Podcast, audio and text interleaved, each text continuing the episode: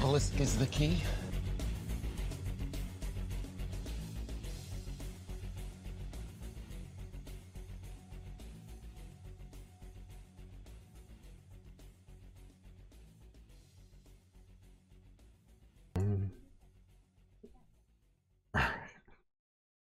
Wait. Wait, wait. Shh. shh.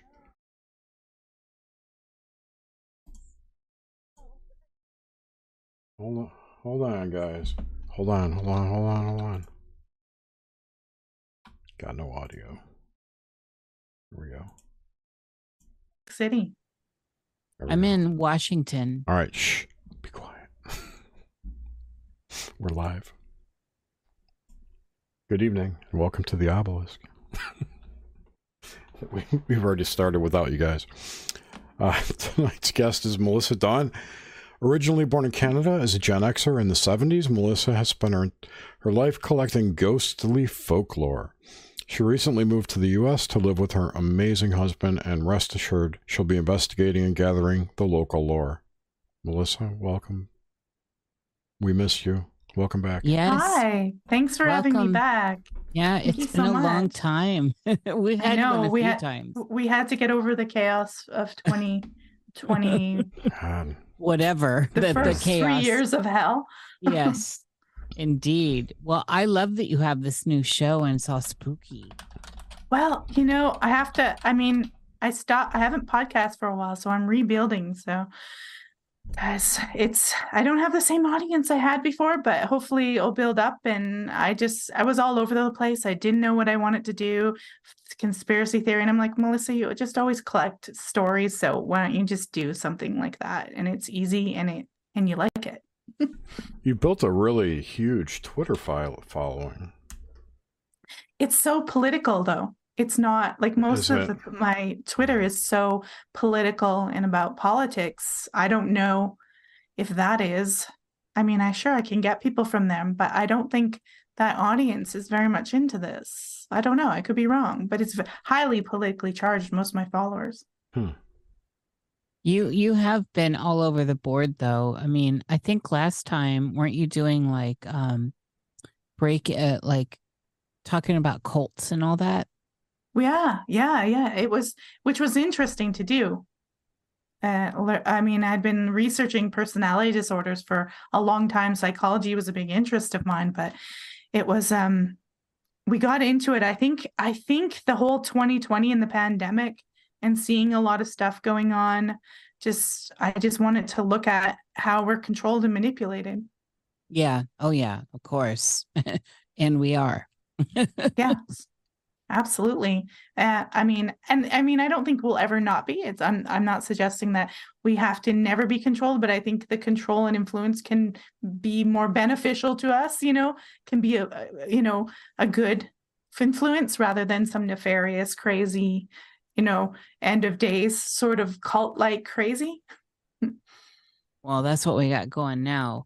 I want to hear about this whole situation, the stuff you can talk about, but I love that you're in America now.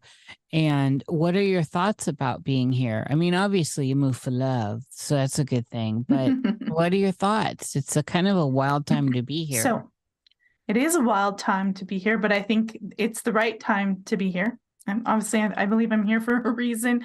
Um, I'm obviously I'm Canadian. I lived on Vancouver Island. It's different. Um, living here is there's not, you know what, culturally, I'm not in some kind of culture shock.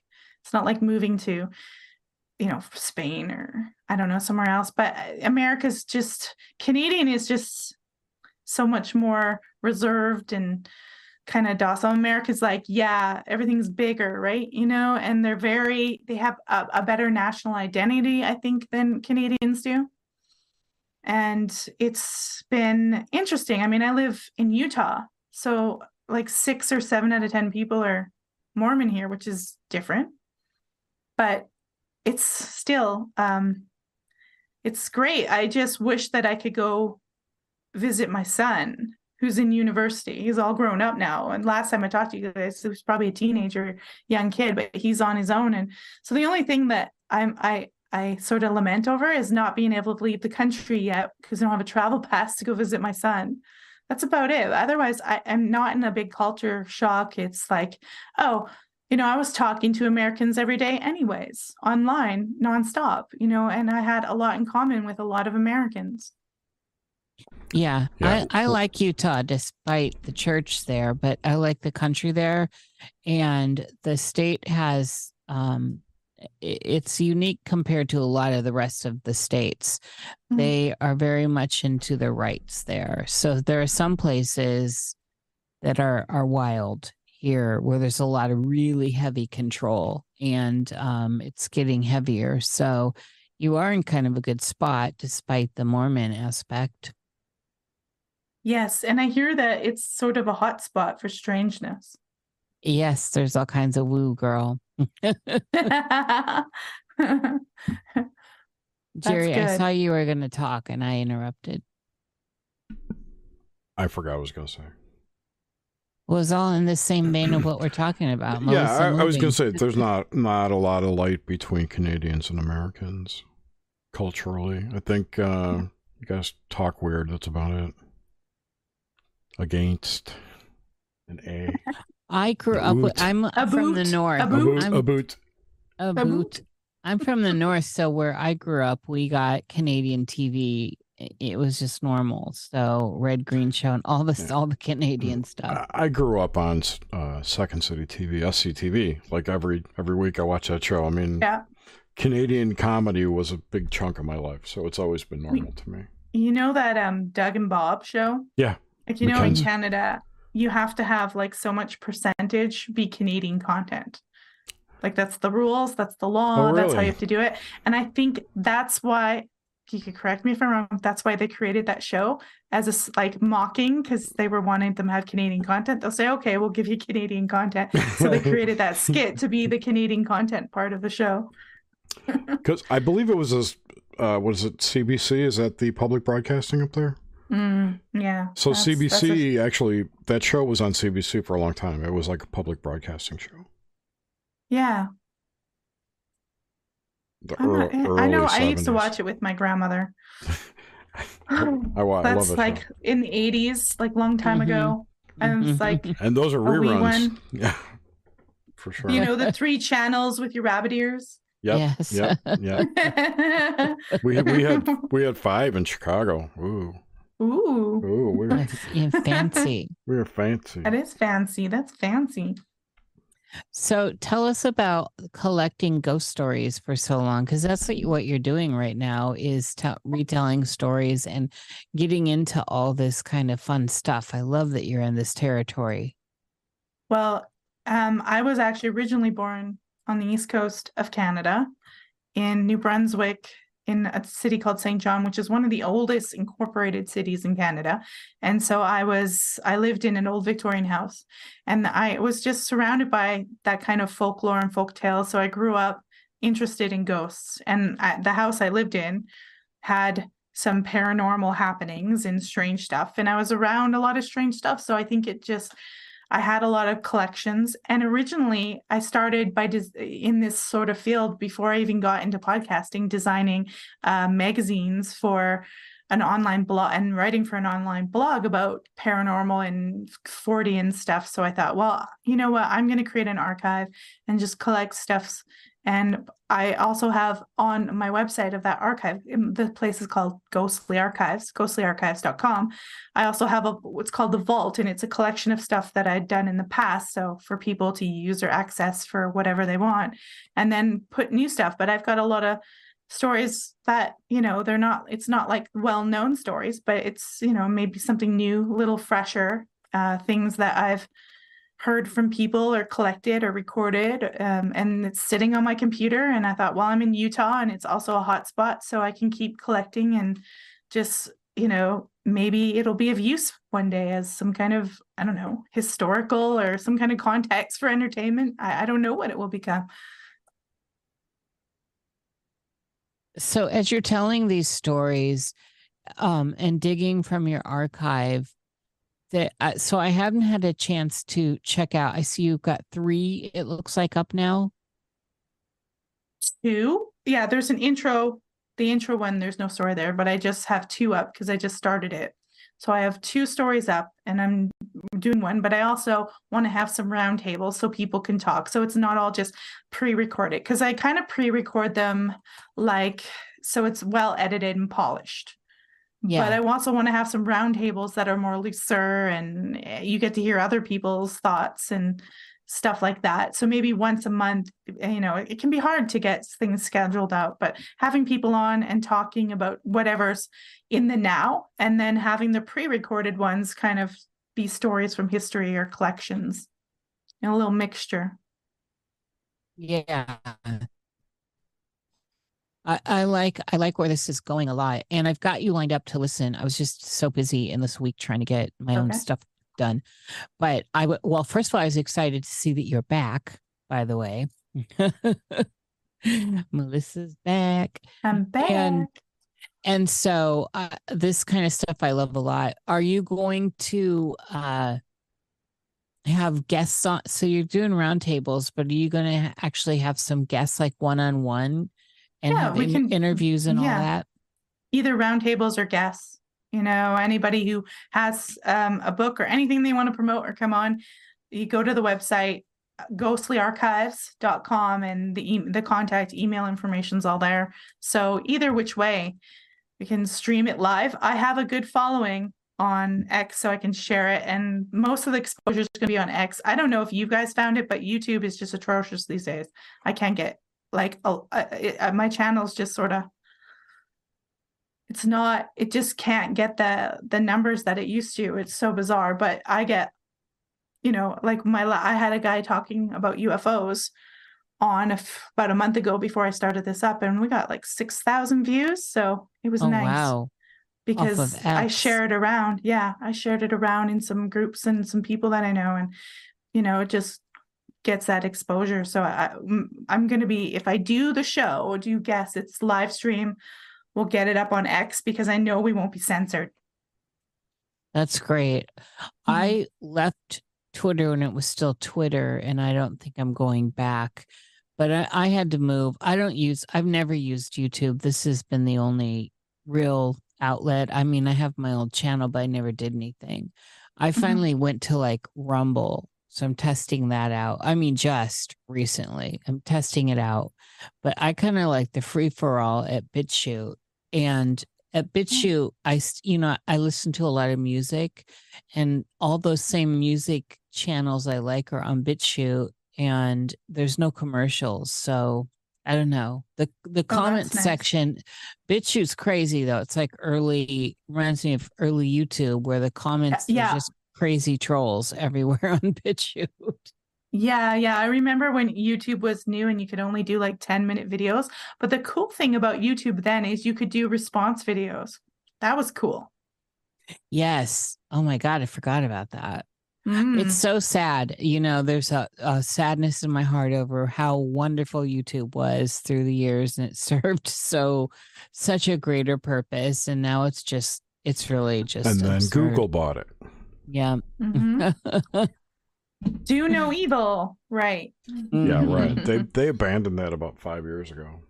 oh i bet they were like let's get rid of this tag before we push the pandemic Something. Yeah, And, it's and push it they did. yeah, it's crazy. Cool. So demons. Oh yeah that was a podcast i just did by the way and apparently nish we're all on to demons right now My um a show I do called Prima Donnas of the Gutter. We just did um and that's up on Rumble and then we're on Instagram too. I think we have 700,000 people on Instagram. It's it's over 650 um which is bizarre. I don't even manage the account Amy D does, but I was just like, "Oh my god, how'd she do this?" Anyway, so um yeah, we just did a whole hour and a half film style feature on possession and demons play of course the big they were the main stage of it in conjunction with some of these movies that came back out so like the reboot of the Omen that's coming, and um, the Exorcist, which it was a letdown, by the way, and it led into just this whole extravaganza that we did. And I love this subject, Melissa. I love possession. I love talking about possession. I love talking about what are demons and the different ideas of demons through different cultures that include things like hungry ghosts in Japan and, you know, like all these different aspects of disincarnate beings or angelic beings turned dark, elves turned into orcs. You know, there's so many correspondence that goes uh, there's so much correspondence that goes along with the idea of demons. What in your digging around, and of course you've got a deep well of knowledge on all this. Uh, what sparked that for you? Was it more than just the season, or? Well, you know, I wasn't raised religious, and I started to realize that most people weren't. You know, and it's sort of declining in our society. And I'm not suggesting that people be like some austere religion or go back to like the 1500s by any means. And i and i was looking at the way sort of society is decaying and i thought like are we like possessed by demons? Like has satan really tricked us? So i started to look at stuff and what they actually believed and uh, reading books. And there's a lot of podcasts out with like priests and stuff like that today talking about possession and exorcism in a very serious way. And i just started reading this book from father vincent lampert about it. And i you know yes. i've seen all the movies but i was like, okay, no, no, it, it can't be as extravagant. It's got to be way more subtle than that. And I'd had a lot of, and this is no insult to people who are doing the occult. I've done, I did a podcast on occult for years, The Secret Door, and I just had a lot of crazy experiences with certain people that was like I can't even explain, but that something weird was they had something weird on them or something weird was going on. I, I don't know. But I thought, you know, what is going on? And I thought, you know, a lot of people don't even know. They just see demons in movies. And, and I thought, well, I'll do a little 101. And I had this story from the 70s that someone had told me about a demon that attached itself to this Catholic girl. And I thought, well, I'll do a little demon 101 and tell this story because I feel like I don't know. It, I mean, it may amount to nothing, but if I don't start and you know, no, no, no, we're going to lose all that history that and I know people think what Christianity is linked to the way things are today. I'm like, well, yeah, of course it is. So I, I thought, well, I'll just sort of revive or write about it and talk about something that is really basic, like 101, like your basic foundation of what a demon is, how they possess you, what are the hierarchies, what do they believe is under God, and and go from there. So, were there things that you found in your digging around with this that surprised you? Well, you know that the idea that like you can sell your soul and the devil can give you go you know go to georgia and give you contracts and yes right it's that's kind of false because apparently i didn't know you actually can't sell your soul. You don't own it. It's under the dominion of god. I never realized this. So you're never selling your soul to the demon. They're just basically messing with you and breaking you down hoping to turn you away from god and renounce him. So i didn't know that you couldn't sell your soul. I had no idea. That's and how, that's interesting. Is that in Catholicism or is it also in Lutheran? Well, I it, I listened to a Catholic priest was talking about that when okay. that so it's uh, in Catholicism for sure. I don't know about Lutheran. It, well, I'm like you. I wasn't raised in the, in Christian at all whatsoever, mm-hmm. and so uh, everything I've learned, I've had to learn the hard way, like you're learning, and late. so I'm, I feel like I'm constantly playing catch up. I was raised like, Catholic, and yes, you cannot sell your soul, cannot be damaged, yeah. taken away from you, disconnected from, etc. It's a permanent fixture of which you have yes. no control. And I mean, I was baptized um, Anglican, and so I, I wasn't raised going to church in that structure. I had a chaotic childhood, chaotic life, but I still am influenced by Christianity because we we're still in a Christian nation. That's yeah, and now yeah. I'm seeing it fade, and I'm going, oh, obviously I'm not doing my part. yeah, that's the thing, and so I've been familiar with Christianity all along, but I was never I, I married a Catholic man, and um, we're no longer married. But I remember the first time I I talk about the midnight mass. I love on Christmas Eve. Oh my God, I love it so much. But I didn't even know how to cross myself properly. So I remember the first time everyone's getting out to do the whatever, the communion and all this. And I got out and I crossed myself the wrong way. And my mother in law's like, no, no, it's the other way. and then also, it's so funny. I was thinking about this. My house is filled with Madonnas. I love the Mary and I love the Madonna. And I have big, huge antique angels and stuff like from the 16, 1700s. And I'm obsessed with Catholic stuff for sure. But I, the one of the first pictures I ever bought was Madonna and Child floating in the in the clouds and i didn't know who she was. So and I'm, i was a teenager and i was just looking for something lovely in this apartment i you know to to decorate and it came out of a catholic mission and it's actually turns out it's still over where i sleep. It's really rare and i've only encountered one other ever and i collect this stuff but I was like, oh, she's gorgeous. I want her. And they said, oh, that's the Madonna. And this is in the 80s. I'm like, that's Madonna. and uh, that's like, how, material girl. Girl, that is how ignorant I was to the Catholic stuff. And I was thinking about that story just this week and, and reiterating it to a friend of mine, how ignorant I was towards all that. But I had this I had this I I've always had this I don't know what it is connection to the Madonna and I as I've learned now Ma- Mary is a title like Cleopatra's a title like Merlin's a title Mary of Aradia or um, Mary of this it's the seventh Cleopatra that everyone talks about like I'm deep in this now now I can talk about right. it but well, I did not know that I had no idea about any of this. And so it's fascinating. Another thing that I learned digging into the Bible in the last few years is how absolutely witchy it is. Yeah. There's, I noticed that about even Mormons and stuff in here. There's a lot of occult involved in it. They, they kind of like you sort of to not know that. They don't say that, but I'm like, hmm, that's interesting. Certain symbols I see and imagine how much more occult it was before it was all homogenized. Yeah. Hmm. Well, I'm you, obsessed with their baptism of the dead. So, have you ever talked to Micah Dank or listened to any of his stuff? No. Micah Hank. Micah Dank. Dank. Micah Dank. Oh, no, I haven't. Like the Dank memes.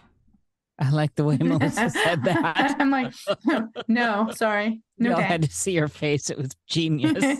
so, his whole thing is that the Bible is an encoded astrotheology manual. Wow. It's pretty interesting. I don't know if I It is. I don't know if I buy it, but it's interesting for sure. Oh, Which, I think it's tied in, Jer. I do think he does a really good job, and ab- it, absolutely it's hard to not see it once you see it. Yes. I'm not saying it's not that. I'm just saying that's not the only purpose of it. I think it's multifaceted. Yeah, that's his thing. And that's the thing. I, yeah. it, it is not just an astronomical guide. Yes. It's not, but he, he puts it out there that that's its purpose. And I, I definitely have to step and go, Mm-mm. but it is a very intriguing layer yeah. to the canon. For real. Well, I certainly I would believe that that it would have multi-purpose use. It's like the iPhone of its time, right? Mm, you know, yeah. like it's going to have more than one use, and not trying to trivialize it by comparing it to an iPhone, but you know. Why is this not streaming? Is it not streaming? I don't know. I'm getting like a. So you know what? Okay, guys, this is really weird, but me and my husband have been having weird talks and about stuff all day and things have been chopping up nonstop every time someone phones me and starts talking about weird stuff today and i thought okay that's interesting. Happening all day long. Just today and i also once i started writing on demons i don't know if you're still streaming it doesn't matter no, but once i started writing i wrote it i wrote a blog so there's a companion blog to the actual podcast. So I was writing and I was doing all the stuff and composing it and editing it. And that night I started hearing someone walking up the stairs, which I've never heard before. And I thought, okay, so what? You start doing this stuff and sh- things show up to freak you out. I was just like, get out of here, you.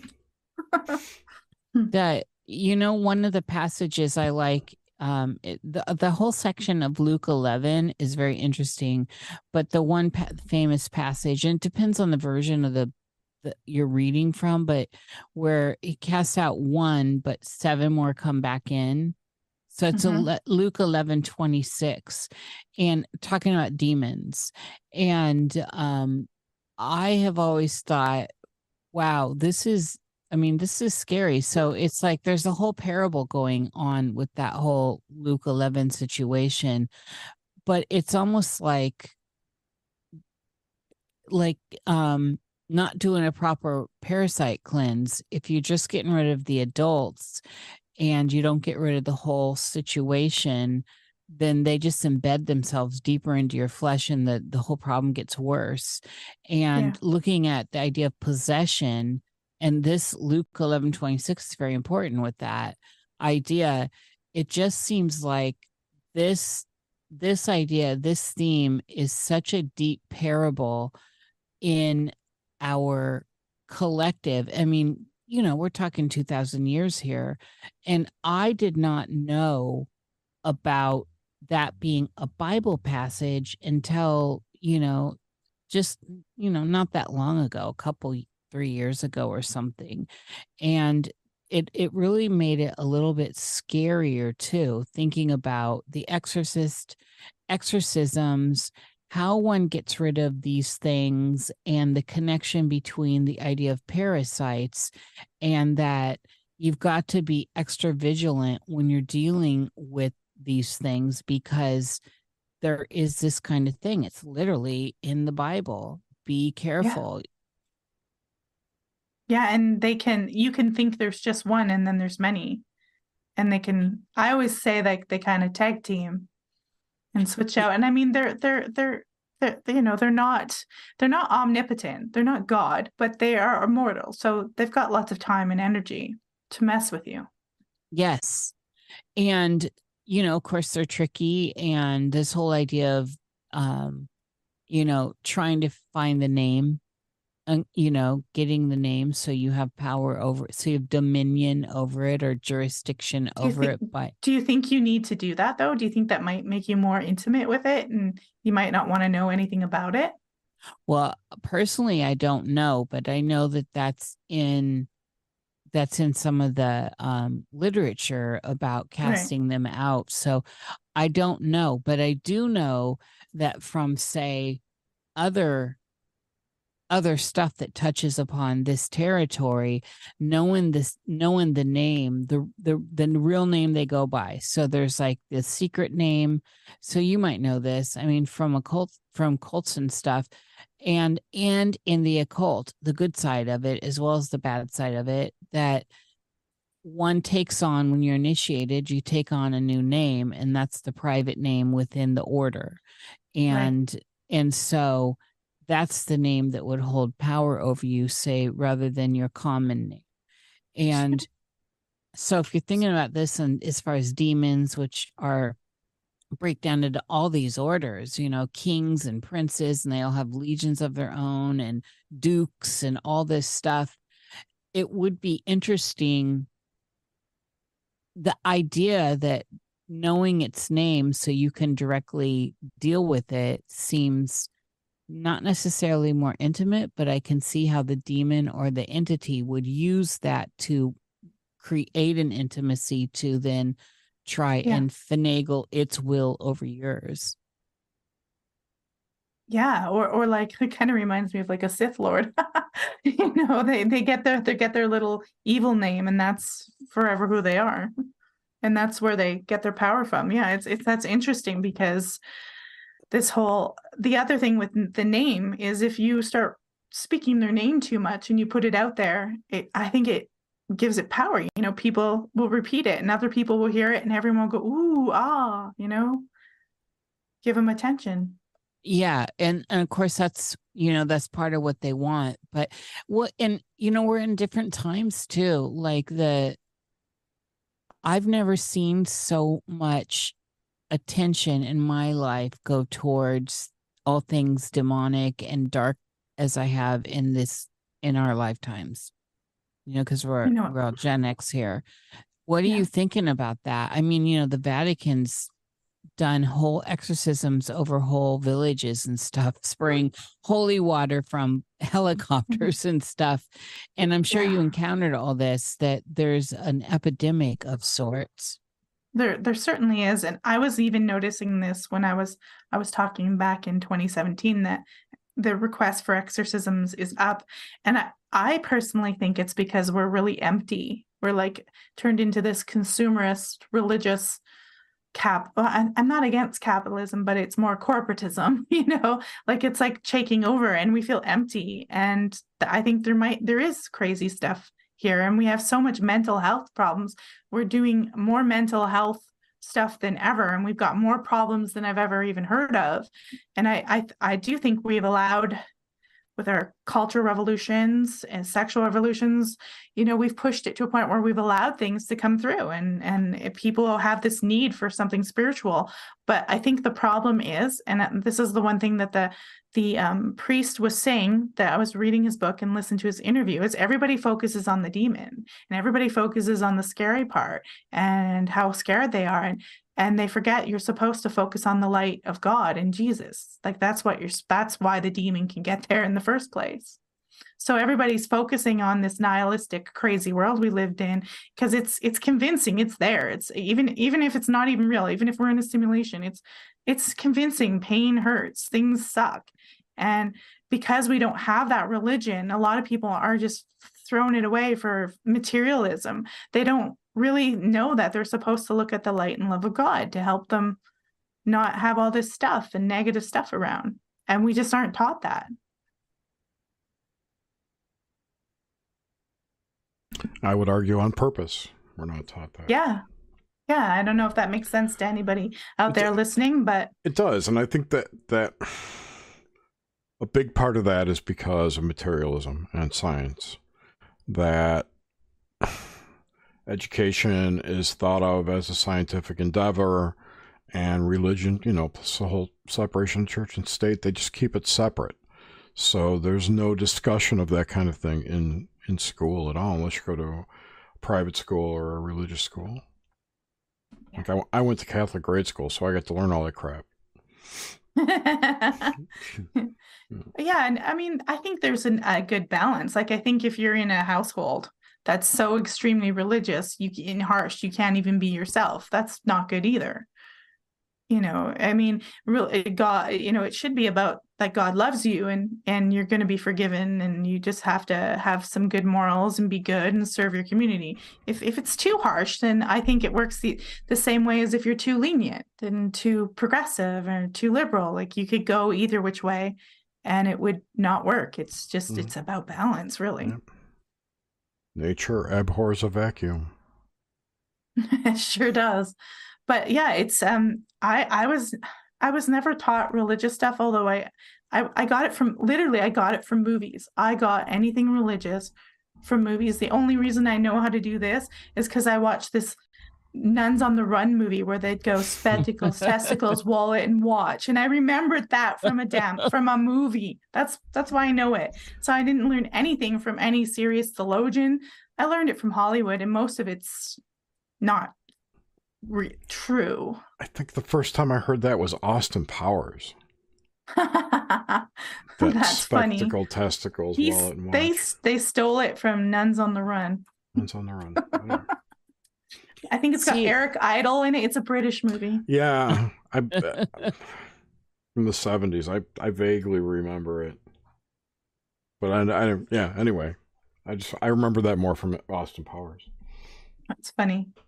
But yeah, I think a lot of us know, like same with watching The Exorcist. And I, The Exorcist is probably the original one. I didn't watch the new one because I, I knew I was going to be disappointed, but it's probably pretty close. I mean, it's probably going to give you the most honest, even though if it's not totally 100%, it's going to give you a more honest perception because it was written by a guy who was a devout Catholic and was having a conflict within himself.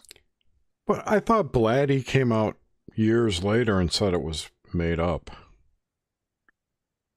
the well it, i don't think that it means that the possession was factual like it that the possession was real but he was a catholic so he had beliefs you know what i mean Yeah, like yeah, he, yeah, he had beliefs in what possession was so he would have put that into his book Absolutely. I'm not, I'm that was a good example of it. However, I was just saying that I thought I thought later in his life he came out and said that that that, that, that it wasn't an actual possession. Like it was it wasn't based on a true story or anything. uh, probably wasn't Yeah. although there was a young boy that was supposed to have been possessed at the time Yes. like in the 50s or something and i Mm. think they really ascertained that um he had been sexually abused by an aunt or an aunt that had died but again that It's you could say it's it's a, it's a symptom but it's also uh, when you're abused it's it's it acts as an entryway for stuff We just got a super chat. Thank you, From Dave. who? From Dave Paxton Hey, Dave. I With a- love Dave. with a question that I don't understand, so I'll ask it anyway. What do you think about the widespread cluster B personality disorder problem? And is it oh. possible to fix it? What is cluster B personality? Oh. so cluster b personality disorder exists of narcissism borderline personality disorder Okay. psychopathy and histrio- histrionics i think it's the four personality disorders uh, i'm sure they've all been around but i think because our culture is mostly based on consumerism i think Mhm. narcissism just in general we have more narcissism and i think technology drives it too so uh, it is out of control but i think it's because people are becoming more narcissistic. They um i mean a lot of these personality disorders come from abusive family backgrounds and then those people go on to behave that way to their children and behave that way to their, their children or behave that way to their spouses and it just spreads. And people are talking about it now and it's actually been identified. I don't think it was ever identified so clearly before as it has been in the past 15 or 20 years. But are the the ultra progressives wanting people to accept it and normalize it? That's some of them are yeah, that's the- probably a bigger problem. you often see borderline groups online who will go i'm i just borderline is just i just get upset once in a while and if oh if borderline was only that then we wouldn't have a problem but it's not that it, it- they're actually thinking that because most borderlines are female they think that borderline personality disorder might actually be the female psychopathy. Female psychopaths although the there are some males who exhibit that but i mean they can make your life a living hell almost like they were a demon really. And it's in abundance. And i think we just have uh, bigger populations more crowded more people and it's been identified and people are talking about it. So we're seeing it more and identifying it more. I have people in my family uh, that are diagnosed with personality disorders and it is not fun to live with people who are totally unaware that their behavior is crazy and damaging and and they're not going to do anything about it. So tough luck on you. It's it's um and i don't think it's new. I think they've been around. I mean hitler had a, um the dark triad. Stalin dark triad. They've got um psychopathy narcissism and machiavellianism they got this like triad of horrible personality that makes them into these super evil george soros is probably like that probably. so I don't think it's new. I just think we're discussing it and it's out there. And so maybe when it's out there, it multiplies more. And we're also more permissive. We accept mental illness as more sympathetic t- today. And sometimes there's some mental health issues and behavior issues that we shouldn't be sympathetic with because they're purposely manipulative and doing it on purpose and they know they are. 100%. Yeah. Uh, do you know who Jerry Marzin- Marzinki? Marzinki? Marzulli? No, Marzinki. no, I don't know. So he worked in the field forever. He's got all the credentials and he was in the baddest of the bad mental facilities. And he's really blown the this out of the water with um, the fuckery that goes on with the psychological typing of people and its origins. But I'm not going to get fully into that at all. And I'm going to have him on the Cosmic Salon soon.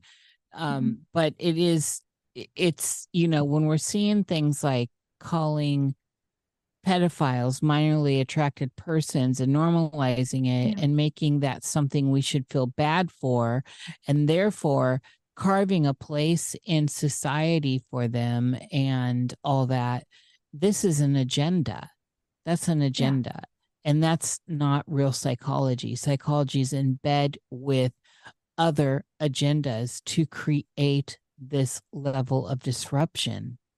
You, you know you almost got to wonder if these people like everybody's not just possessed by some crazy spirit themselves. Like how everything like they are they're inverting everything. Good is bad bad is good. Um, it, you have to accept abusive behavior. You have to accept that these people are victims. It's like i'm i'm sorry you're an adult now it, it, maybe you were victimized when you were young but just because you were a victim when you were young doesn't make it okay for you to be a pedophile. It doesn't make it okay for you to, you know, be an abusive psychotic parent. You know, it doesn't make it okay for you to be an alcoholic who drives and kills people. Like we should we should know this. You know, and you know, you know, morality and religion is supposed to remind us about this, but people seem to just be like anything goes. Whatever. Yeah. And and see from my experience from where I come from with demons and all this, I have firsthand been around them. I have seen firsthand possessions. And it's like when I had my Sasquatch experience, I didn't believe in Sasquatch. I didn't think about it. Then I had my experience. Now I know that shit's real. And so I have had a long term relationship with whatever that is, whatever those entities are. And for a long time, I didn't understand what they were, their signatures in people around me, within others, and walking amongst us.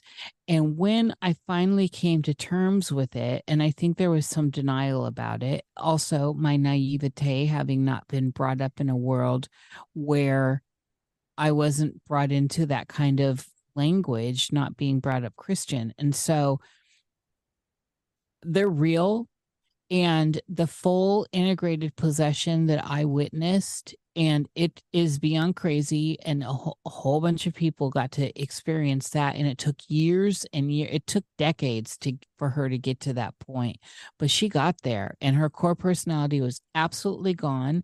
I learned from the church that it's called full integration and um, i don't know what happens to a soul i don't know what happens but she was gone and you were always dealing with that thing and that thing could have unbelievable power and strength and um, i i don't even know where to go with this story. I will be telling it at some point but i'm still traumatized from it and it's been a long time. She's now dead. It, it took her fine oh. you know took her and she made the national news and so wow. um eh, but i've seen it i see it subtly. I know the stench of it I know the yeah. stench of it.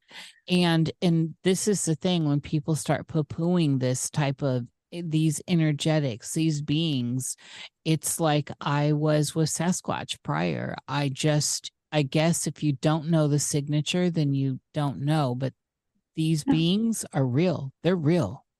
Yeah. Well, I had a friend and she had done some podcasting with me before and we parted ways because I didn't really just like what was going on in her life. I, I won't say any names and I won't get specific, but I had this one encounter with her. She used to do like um exorcisms herself. No training, no nothing. She wouldn't require anyone to have like a, a real priest is going to get you to go do a full medical psychological evaluation, make sure that everything's okay. And she just went in there like, I'm the magical person. And of course, you never, a priest would never do that. A priest knows that Jesus or whoever is really doing all the work, but she was doing a lot of these exorcisms. And when we were podcasting, she would phone me and try to take up like all my time. Well, I, I know I'm working two jobs and mom, and she she was just really manic a lot. And I started to just notice like weird things kept happening around my house when I had her in podcasts is like just weird strange things kept happening. And one day she was phoning me on the phone and she wanted to talk for hours and hours about whatever manic topic she had and about her exorcisms. And while we were talking the phone started to cut out. There was this garbled noise and I thought well I'm losing reception with her. And it was garbling and funny. And um all of a sudden this weird voice like she was gone this weird voice came over and it was like growling like it like a demon and i couldn't even believe it. I thought was there like a tower here or something's going on? And i thought well it could be like a tower but it was saying stuff and telling me to die. Like it wasn't even her voice anymore and i thought okay well i think linnea's not here. Excuse, just said her name sorry. I think she's not here so um whoops. Um i'm gonna let you go and i hung up but strange things kept really happening and it happened another time. Now i've never had that happen with anybody else on a phone call but with her it happened twice and she was doing all these exorcisms mm-hmm. on people and i was like oh my god i'm like this is really insane. It happened twice that this voice this everything went all garbly and disconnected and this weird voice came over almost like on another line and then when i got her back she was like what happened? And i'm like um okay i i don't know if i can talk to you anymore. This is creepy but she came to my house and we had uh, my my landlord who lived upstairs had a german shepherd beautiful kind never aggressive with anyone and it was baring its teeth and going crazy at her. And she's like what's mm-hmm. wrong with mm-hmm. your dog? And i was like what's wrong with you? Because it's scared of you. And i'm like and weird things have just been on the phone. And she and then before we stopped talking I just ended it all because there was weird. She was in relationship with a some sketchy things and I didn't like it. She phoned me and said, "Yeah, I think some things are attached to me from doing exorcisms." And I said, "Well, you shouldn't be shouldn't be doing exorcisms because you're not properly trained and you're not you don't have a team of people helping you and you're just on your own." And um I said, maybe you should start like she fasted all the time. I said, maybe you should eat some food and get some strength. And she just didn't like my response and she hung up and we never talked again that was it. She ended the friendship because I wasn't sympathetic and I didn't want to talk about her demon. I'm like, no, you know what? You got to go. I was like, because you shouldn't be doing exorcisms because if they're attaching to you, you're doing something wrong. It was it was freaky. It was the freakiest thing. So I after that, I'm like, I think I believe in this stuff, and that was probably about four years ago, three or four years ago. I think that happens to a lot of people who decide they want to be something like uh, a Reiki master you know they they pick yeah. up a lot of crap from people that yeah. way yeah so there's a the see this you're making such a good point here and this is what's bothered me about a lot of stuff that goes on in this i'm going to just say genre loosely where people think they can just go head to head with this stuff. First of all, we're dealing with very old and well fed entities, whatever they are and uh and then they're disincarnate. And so they're they've got an advantage over us because we can't actually it's like gas you know like you can't see them or smell them sometimes but mm-hmm. you can feel them and uh and and the playing field i just don't think is is fair. So why would you open yourself up to it? There's nothing that would make me want to be an exorcist. Now, I have been I'm fascinated by it and I I study it and I have um you know, I have the handbook for spiritual warfare through the Catholic Church. Thank you Rose out there for that. And uh, that's for this kind of thing. And I look deeply into all this. I feel it and I know it, but I'm aware that that whole one out, seven in principle from Luke 11 26 right is at play. I'm aware that trickster aspects are at play. And I'm aware that parasites in general have hooks and they hook into you. And how can you trust? And and then the hubris, the sheer hubris of thinking you can just handle this without training is ridiculous. And uh, and all the people i've seen that play around in these arts if you look at their lives they're in utter chaos. They're usually really sick all the time. There's bad shite happening to them, um, accidents here and there, health issues, all kinds of trouble. And this is a sign to me that they're they're it's dirty work. They're not clean. They Yeah. don't know how to do it. And mm. and again, Melissa, I think this gets down to folly. And we could blame Hollywood for this folly, like making you think that you could actually do something like that. This is different than saging your room. This is different than cleaning out the energy in your house. You should be doing that anyway. And uh but when we're talking about disincarnate, intelligent, sentient beings that have the upper hand on you, uh, you know, buyer beware, be be aware. And you know, when you described the chaos and the sickness, I mean, that's literally that was that's you just described my friend, one hundred percent. That's how I, and she people like her, like she's popular. You know, she she I I suspect she has a bit of a narcissistic personality because people are very gravitated to this persona that she projects out. I'm like, yeah, well, it's a mess behind the scenes. Trust me, I've known her for a while, and I, I, that's why I was just like, yeah, you know what? Anytime you want, you can go because I'm not I'm not doing this stuff where people call me and and demons show up on the phone. like I and people said, well, maybe it was the tower in your area going mad. I said, you know what? I'm willing to accept that that's a possibility. The only thing was is it was only with her. It was only those two times while she was doing those exorcisms, and I've never had it happen with anybody else on any conversation I've ever had on my phone ever again. So who knows? It's real. Yeah. And and I don't understand why it's so cool. Everyone's made this really cool. And that's another thing that looks to me like there's a lot. And we could call these by other names too, archons and all this other stuff.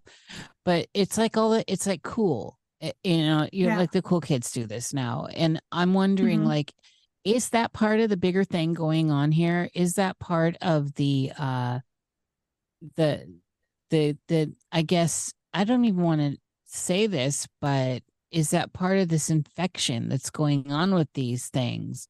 That there's Mhm. so many now that that it is it's almost like it's more of them than Yeah. us. And that's what it feels like to me. And I, I my language is kind of failing here because well, my- yeah, I carry mean, on. I, I think there's just been so many avenues allowed to open for them to enter. You know? And like you said, you try to take out one seven, show up, and you you know, you've got all these wound like all this people are talking and focusing on their pain and me and I'm not my gender and I don't have this and I don't have that. They're not even focusing on what's good in their life or what they're happy with or what they should appreciate or anything these days. They're just complaining about all their problems and I need a psychologist, I need this. And I understand the need for some of those things in therapy, but everyone seems to be hyper focused on it and very nihilistic. And I think there's just been so many entryways open, not even just with individuals, but within our own structures.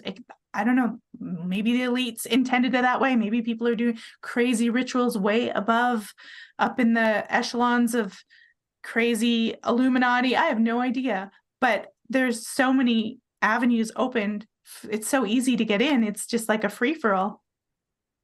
I mean, back in medieval times, like we're so free with what we are able to do. We we always think it's always been this way, but I mean, a long time ago, if you had sex out of marriage, it was a bad thing because you could actually there's things you could do and if you were messing up and not behaving the way society needed you crops could fail. You could kill everybody. You know it was important to keep some rigid rules for survival. And now we just seem to think like whatever you know everything's open every you can be whatever you want and you can just change you can hell you can change your gender. You can you know and there's all these mental illness. And let's not even talk about the drugs that they're handing out and the chemicals that they're Yeah. putting on us Yep. like and the crazy stuff that's messing people's minds up. I, I- and there's just so many avenues for this to come in. It's it's almost insane and and our whole system that's- is doing it Well, that's why this is looking like a version of of hell, like um, you know, uh, like Dante's Inferno or something, where the the scape is very hellish out there, and it's you know it's definitely top down. But look at look at how fentanyl. Look at people all high in fentanyl. These people look demon zombie like. They're Mhm. bending and contorting in ways you can't imagine. And now they've got there's whatever is in there that's eating their flesh up. And I have just seen, and I put some of these photos in that prima donnas of the gutter episode, just absolutely completely ghoulishness where there's, you know, bones showing and all that. And they're walking around, they're still doing it. Now we know this was all set up that a lot of people didn't even get on fentanyl, but for the hard way. They were buying, you know, marijuana and it was laced with fentanyl, or they're buying whatever, crack and it had fentanyl in it. There's Yeah. been a whole agenda here that one could say is has a genesis out of whatever these dark entities are, whatever these things are that have taken control and are running amok in our experience in the outer world. And alchemically, the vessel has cracked. This is not a the vessel's not sealed. And so this is a it's a very bad landscape right now. My bird's agreeing. so there there there's all that at play too and i do Yeah. think that when what you were saying earlier is is is so poignant because when we allow ourselves to open up our sacred holy system our holy temple our body right in in ways that bring in these things. And it- could be a myriad of way. It could just be having all this casual sex with strangers or it could be just drinking yourself to death or uh, you know what whatever it is you're opening your system up for these things to enter in and they just enter in slowly and subtly and this is the thing that the catholic church has always brought into focus with it is how subtle it is and that and that why of course their routine for what is what is a demon possession and what's not. Have we have we checked out are they mentally stable? Were they mentally stable etc were the drugs involved? All this other stuff and i'm just using the catholic stuff as a template. But if you're looking at someone that was a really great person and then somewhere along the line something happened and then they started making really bad choices and then you know deeper into depression and more bad choices this is very parasitical. This is this is something that's going on internally and that is the signature of a demonic possession in the beginning Yeah. And you're right. It's so it's so subtle. Like there's stages, and I, I outline pretty much really simple, like things like that. Like you start with infestations, like like little knocks, and it almost is like, oh, you've got little paranormal activity happening, or just it, it it- it's like a nothing. Or like one of the, the story that I tell in my podcast, it actually shows up as a dream and avoid some kind of figure giving her good advice at first, and then it sort of does that little you know, bait and switch and starts telling her mean things then in her mind and saying bad things once it's got her kind of lured in. You know, it, it's so subtle and and if you're not aware, you, you can miss it. You can just think and ignore it. And next thing you know, you're depressed. And like it goes infestation, then it goes oppression, then you're feeling down. And you just think, well, you know depression happens and and our, our our society will just tell you well you're depressed so here's some medication you know no th- you know they won't look at it in a spiritual way at all they won't look at it as a spiritual crisis And in Canada, they'll kill you, let you kill yourself over it. yeah they're like here's a pod step a- on in Step in. the MAID Exactly. Yeah. system Yeah, that's crazy. Well, see, one of the things that when you your work with cults and cult leaders and stuff and all that, does this not tie in? This looks like mm-hmm. some of those profiles you were doing. yeah they're, they're they're the dark triad those cult leaders they're they're infested with something. I mean you just look at jim jones and from, from the time he was a young young boy there was something astray but he had trauma you know? They have trauma and i think they let things in. That something almost takes them over and they become even when he was young like this little weird hypnotic preacher.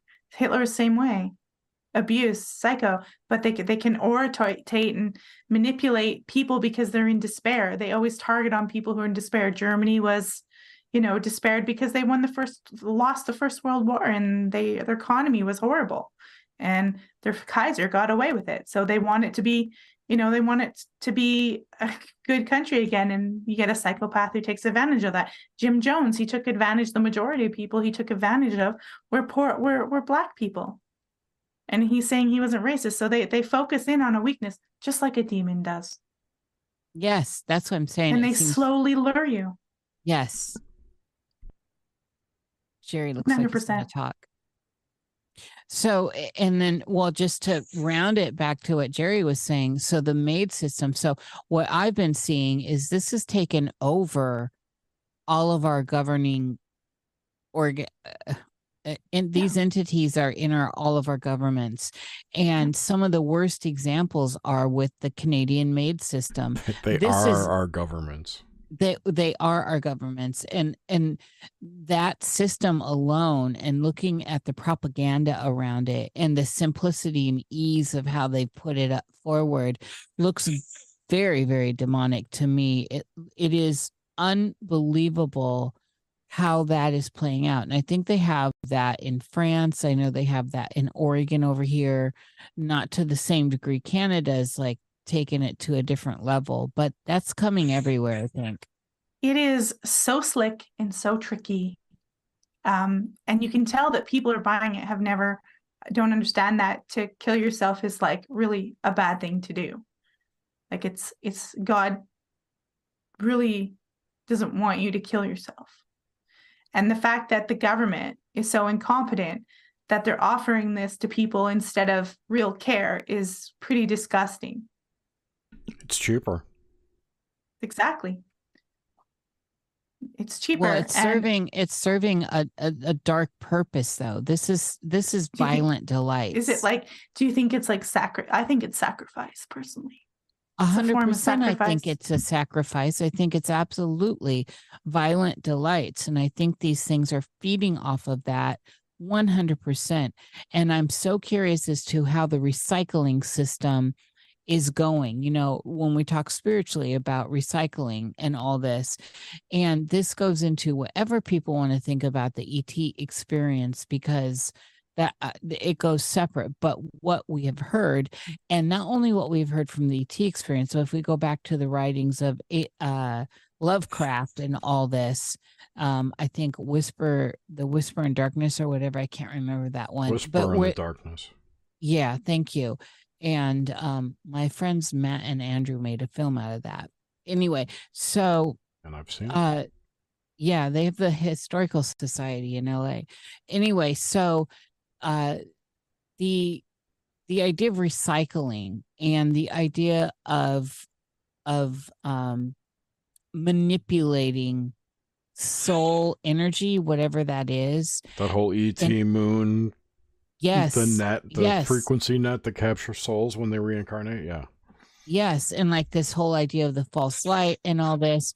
I think all of this is kind of playing into this on some level. There are threads that, if you start pulling them, you can see that there are dots connecting all this stuff together. And this has a very demonic signature to me. And that MAID system in Canada is just like a feeding trough. Yeah, and you know what's really um compelling and I talked about this like why why do the demons want like why do they want to do this? It's because they're war with God, they've been expelled, they're angry.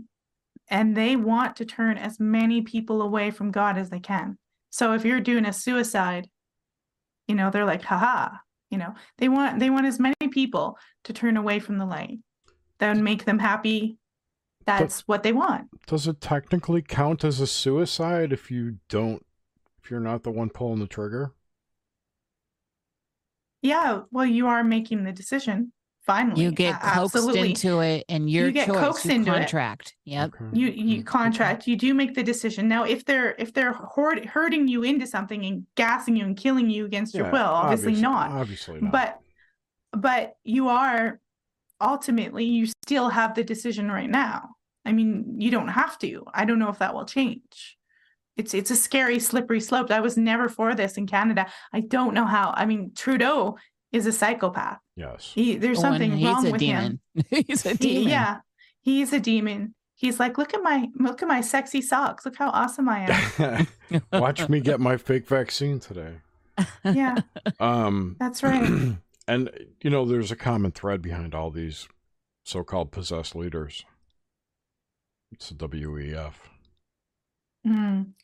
Klaus Schwab. Mm-hmm. And oh if yeah. you're talking about a head demon, that dude is a good candidate right there, Klaus Klaus Schwab.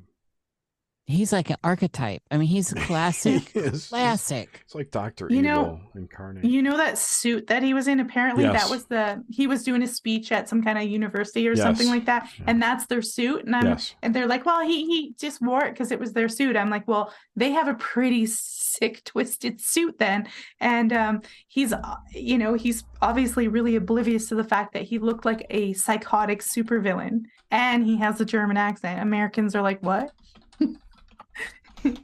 And, You'll and just And, and his father was a Nazi. And his father Yeah. was a Nazi. yeah, it, it he's I mean, he's he's first class. He's like if we're if we're giving these titles, you know, he's definitely like a a you know, he's above Duke for sure. I mean, he he's a he's a high ranking whatever's in him is a high ranking demon. And we're looking at a picture of him. And Isn't it's he awesome? unbelievable. He reminds me of the guy in um what's his name in Star Wars, the evil dude. Not Darth Darth, Vader? Vader?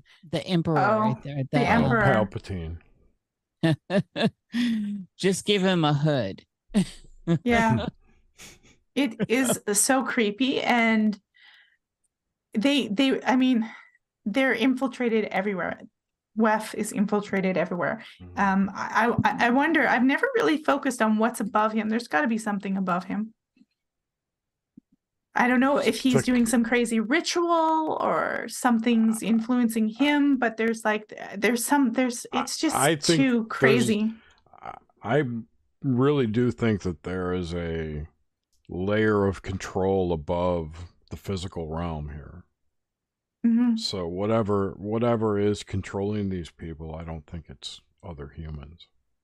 No. Like not the White Dragon Society in China. It's- Or, s- I you know I don't buy that. Yeah. it's, it's something else. Maybe Modwiz could tell us all about the Dragon Societies. I think he was into that back then. Hi, Modwiz. He's here. He's in chat. Hey Modwiz. Uh, Radagast. hello, everyone else in chat. Yeah, hello everyone. I'm not there obviously, but We love you. Thank you for Yep. coming. yes, hello. Um, Yeah, and I'm sure is Oswald out there? He is, and he has Because- questions already that I've got written. Well, that's down. what I'm saying. Oswald always has questions, so I'm sure you have them, Jerry. I do. He wanted to know about uh, what Melissa knew about any cults in Victoria. Fuck was that? Okay, well, you know, What was it? Just give me a second here. Um, I know that Victoria is a hot spot of Vancouver Island for the occult and for Satanism and for any anything like that. Um, as far as cults, look, I, I I didn't study any specific cults. I know there used to be a cult on the island that was in Nanaimo. It was a Brother Twelve, but this was way in the 30s and 40s.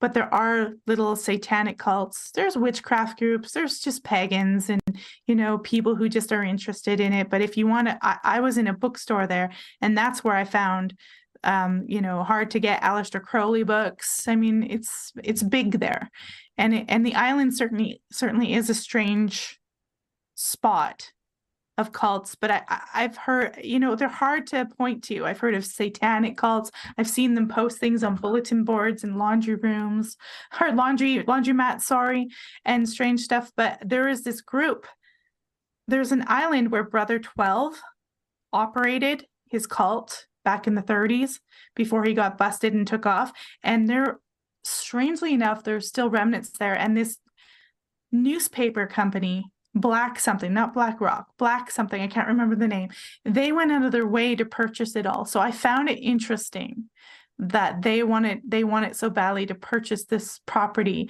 where there's still buildings and stuff of this famous cult leader on the island. I thought, what are they up to? What's what's the owner of that company up to? It was really creepy. So there are still people there who um operate that, but I've never heard of and focused on any major cult on Vancouver Island. I know if you go to Switzerland, you're going to find like 10,000 operating cults. Like it's massive cult city, probably because they have Swiss bank and stuff like that, but it's huge with cults, Switzerland.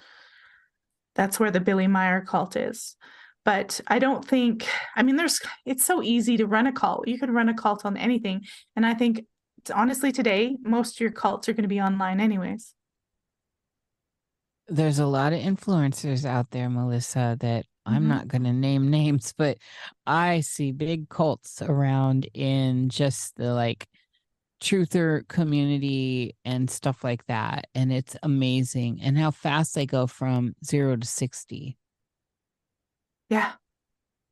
And and again, cults are happening because people are looking for something to fulfill an empty spiritual void that they have because they're in the land of materialism all the time. That's my belief anyways. I think they're lacking something and they're looking for something that society hasn't given them or hasn't shown them that hey, and and a lot of times they go in for dark things or like you'll get a cult leader who says he is jesus or he'll claim he's some super special person i mean people if somebody's claiming that run there you know that's like the biggest red flag. If they're specially magic and more important than you uh, no. You know, get It's out. so- like it's it's so creepy. That's creepy. That's not that's not being humble before god. Well, and it doesn't even matter if you're religious or not. That's just like the main red flag. When this person, when a person is the special one Yeah. and they got all the answers and you need to go, go through them to get the answers, that is classic. It's a big red flag. And also, a lot of them run on doom. hmm end of days death cult End of days is big money and it has been forever since the beginning of days. it's day one. Let's talk about the end. They're like, hell, why not? I mean, there's one thing about being aware of all the fuckery going on. There's another thing, you know, and talking about it and unraveling all of this. That's one thing. That's not doomy to me. Yeah. But these people that are constantly telling you that that I mean, I don't even know how to parse it out because some people are so subtle. They're very subtle with it.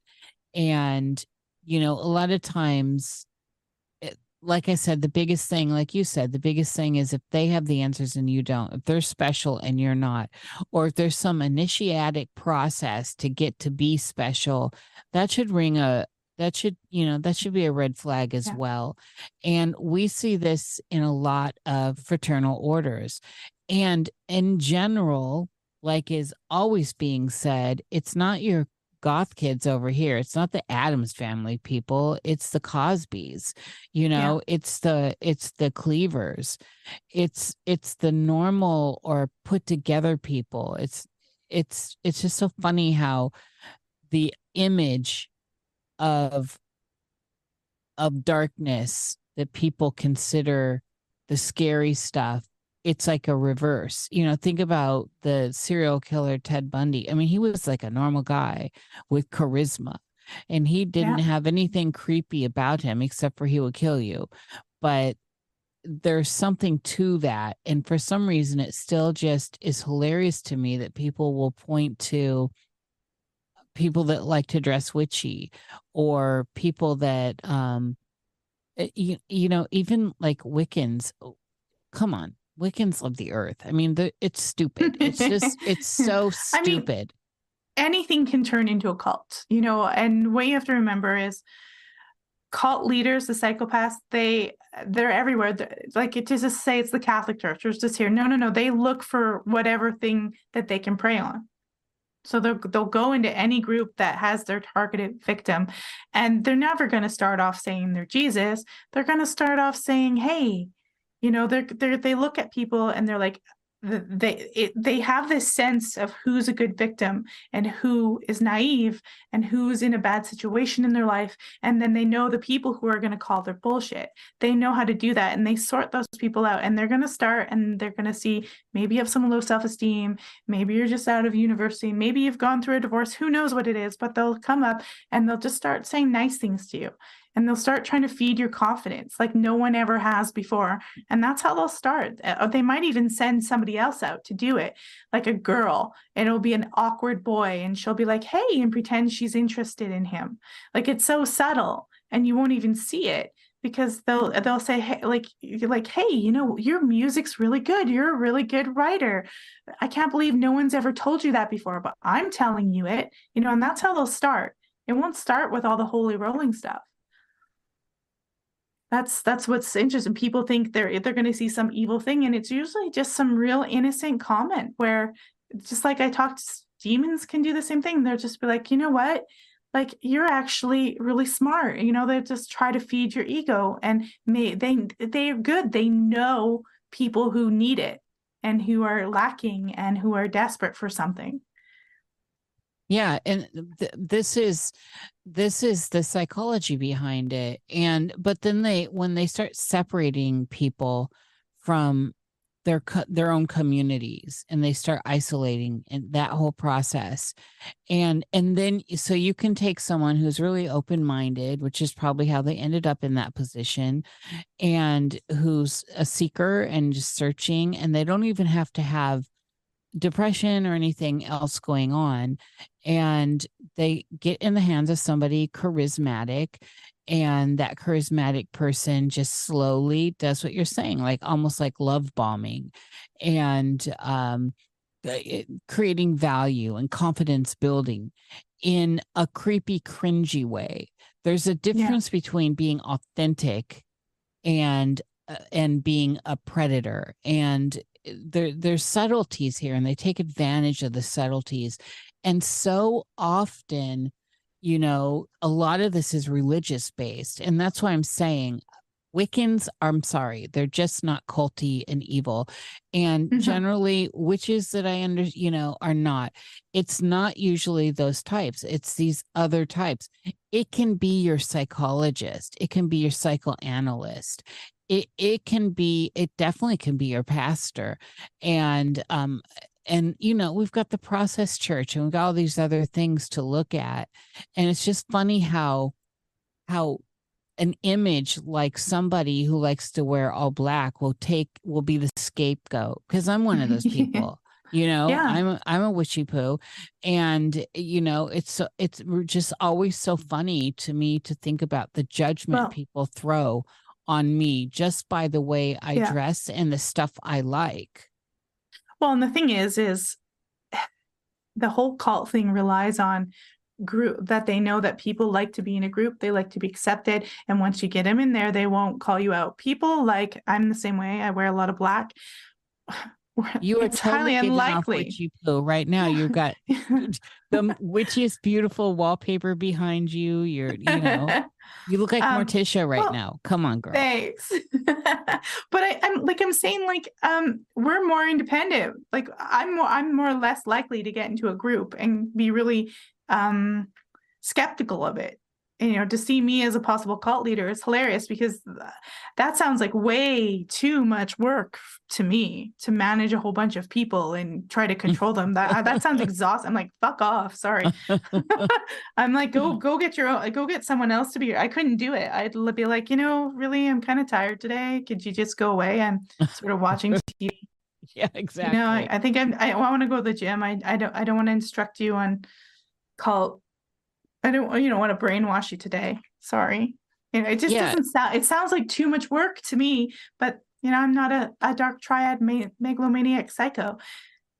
And most people don't understand that what they're, they don't even know what they're looking for.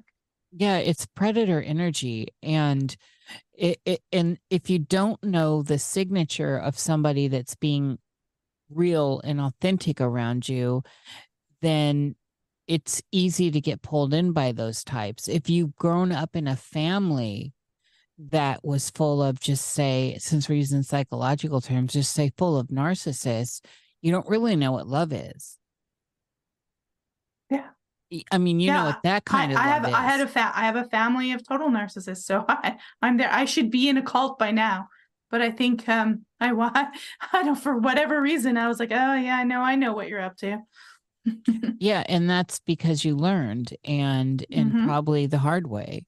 And so oh yes, that that's the thing some of us do learn the hard way i did too love was always used love is always used it's a classic one to use and that's why it's really important to understand what real love bombing is as opposed to empathetic uh real you know because some people are very lovey and they are just naturally that way and they're not trying to Mhm. game you and Yeah. it's it's it's something to understand these these nuances that's why it's important but these highly efficient predators understand how to use that against people and uh, you know as much experience as i've had in this i've been got before and not even Yeah. that long ago Yep. so it, it can happen to any of us at any time it's really it's tricky and it's very sad when when it happens and then you tear yourself up more like how did i allow this to happen?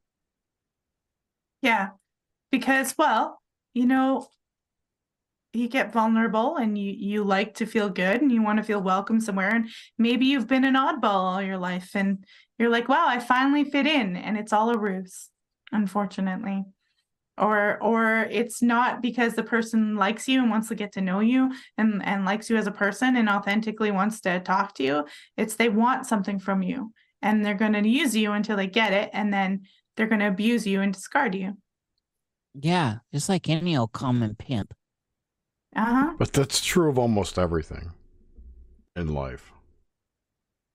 and that other- makes my case for this being a hellscape Oh yeah. it's a realm of death. It goes along with the death cult. It only makes sense that there are death cults in a realm of death because the only thing that happens here is that people and things die. yep Mhm. that's that is that's the the pillar of fate Yeah. you can you know except for there's the transhumanism agenda which is um trying to cheat it and they have been these beings have been body jumping for as long as there have been Mhm. bodies so this is why we see this in certain bloodlines this is what we see in in certain rituals like the baptism of the dead or in certain things like the Sola Busca de- tarot deck Mhm. which is a, a great example of this and um in invaders is that it intruders the book and the series yeah. The, this this narrative's out there. Skeleton keys another good example of it the body jumping entities and you know we can loosely call them a lot of different things but these things are staying in this realm and they want to stay in this realm that we have definitely identified as you're not free here. You come in here and this is not a realm of freedom. So whatever you think it is it's not that. You come in and you got to pay to play uh, every which way you go. And if you have a good middle class or upper class childhood then you get a nice childhood and you get into the world and they help you out. But then at some point you got to pay to play. Lower class people and a lot of middle class people under the mid to lower middle class people understand that it's a hustle baby and if you don't Yeah. get on that wheel you're going to fall off and where are you're going to fall you're going to fall to the street and then what's going to happen etc and big Yeah. bank big brother is going to be taxing you every which way from your from your paycheck to the food you buy to the to the movie you go to to the the now the flatulence you put out and and all of it yeah. every which way we are slaves here and people somehow have Yeah. convinced themselves that we're not in a slave hellish realm.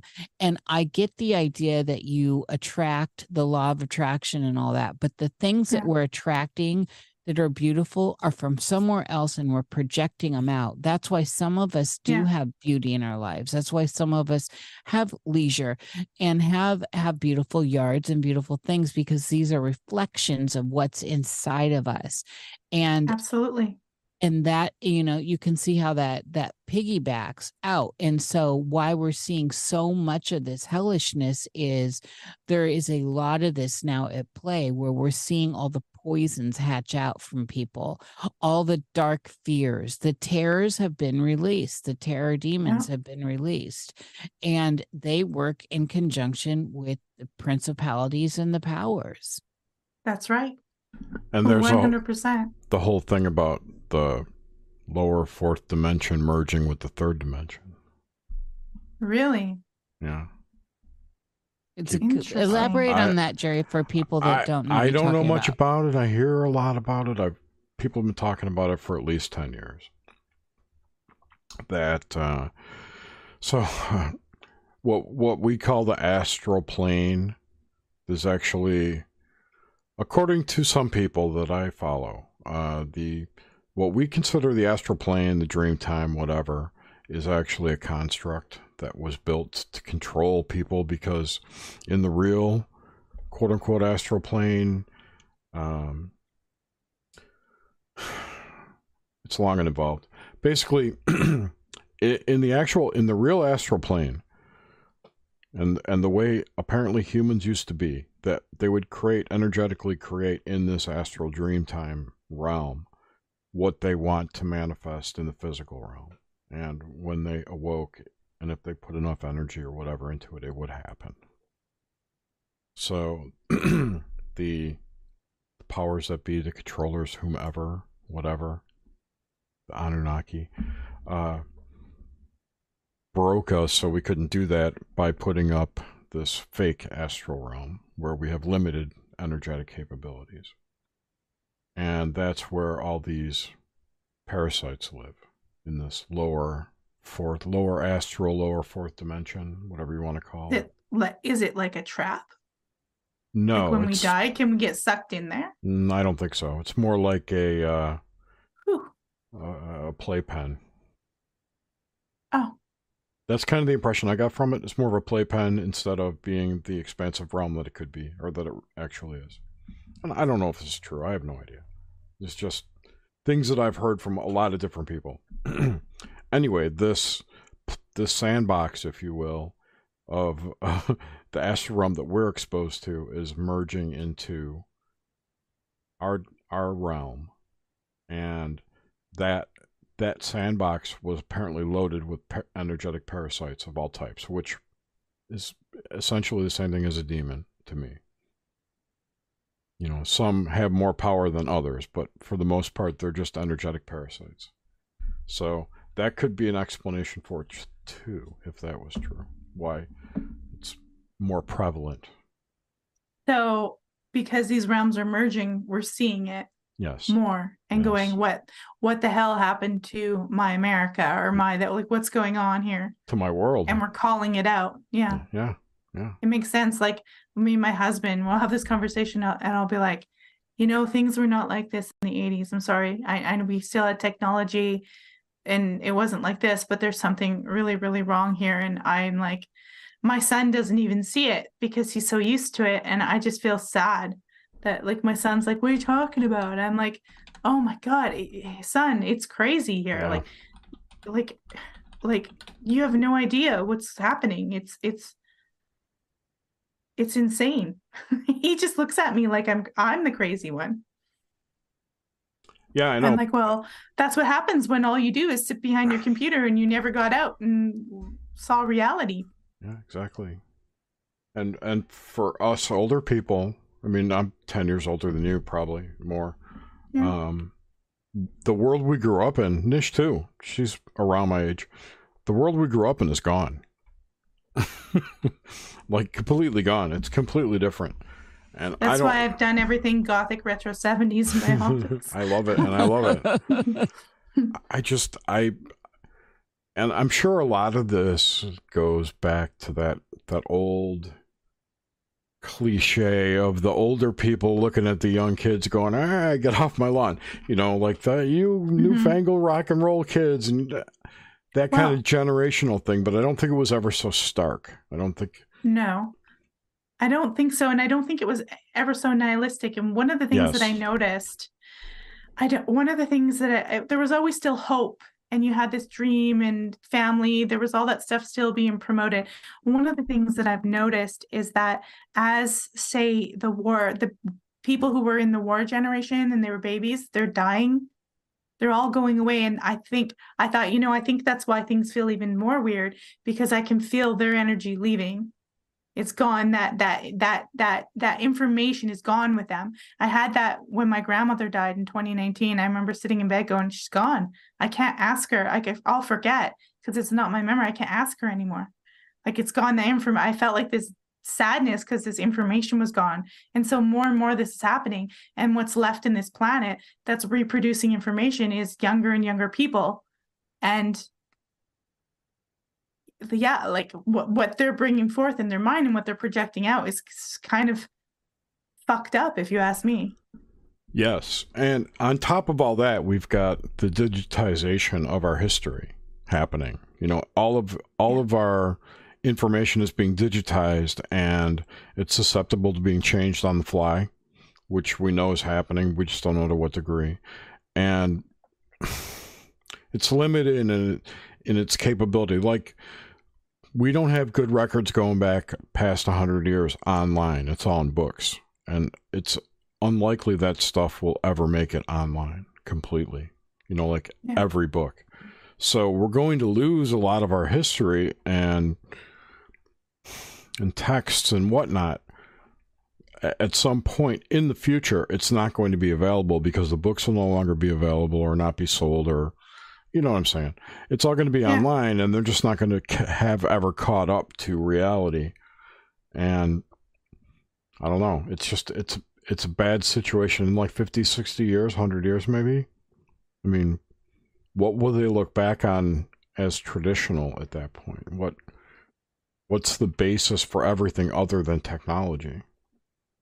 I, I think that's why there's there's companies now trying to be more traditional, and I'm, I guess that's probably why I started Ghostly Archives is to take stuff I have that's not online and try to put it there. But I mean, they could change it. They could cancel me out. They could they could edit. I mean, they can do anything. Right. I know. Switch it. They can make it not ever existed. They can make me not have ever existed. They could. They could they, disappear. They're editing. You the editing yeah. is almost lifetime now. Um, the, it's good. The the AI programs, not the sentient anything, the AI programs for editing fast with the metadata is really fast now. It's it's slick, and they are absolutely changing stuff. And so, not only are we, at least in America, under a book ban of all kinds of different books now that you that are considered contraband, basically, um, and there's a whole list, and like, the like list for anyone or just in schools. No, all over. There's a whole, but there's a whole. Go to um, the NIH. Uh, Dave Paxton knows a little thing about this. I'm curious out there. That. Yeah, there's whole books you can't. Well, let me start with telling you that you can't have um, the uh, uh, what is the classic one where Anarchist they used to make? Cookbook. What about what about To Kill a Mockingbird? Uh, like uh, there's a whole the, the anarchist cookbook is what you're thinking of. That's that's the that's the first that's the flagship one. But right. there's a whole bunch now that you're not supposed to have. They're not supposed to sell them, and hmm. um, so there's that. I've been tracking this, so I have screenshot. I have a whole file of screenshots on this. There's new books all the time that are happening that are considered contraband, and so I don't know if how they're enforcing it, but I know that they're saying these books are dangerous, and because they're dangerous, you know, et cetera, et cetera. And oh. then in in di- the digital world, they're going in and they're changing books. So I keep screenshots yeah. of all this too. They're changing actual verbiage in the books. Yeah. And so the hard copy book will be completely different in some cases than the the digital version. And this goes into even fiction and um and and sci-fi and stuff because of whatever whatever reasons. I don't know. This is a sickness. This is an agenda.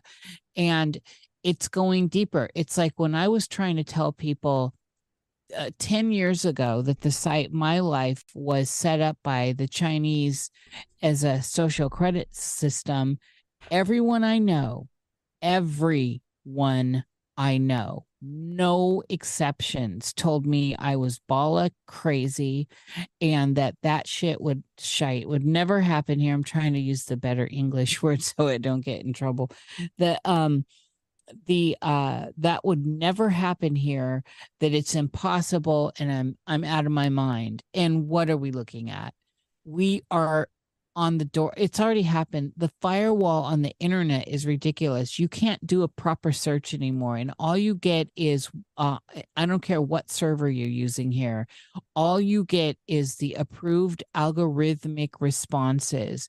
Usually, searches are now just presenting what a few pages, where back mm-hmm. in the old days, we had hundreds of pay you could yeah. just go on endlessly through all the junk all the good stuff. It was was glorious. It was fabulous we are under such an extreme firewall right now and people just think it's normal and people just think oh it's the algorithm pushing up five pages.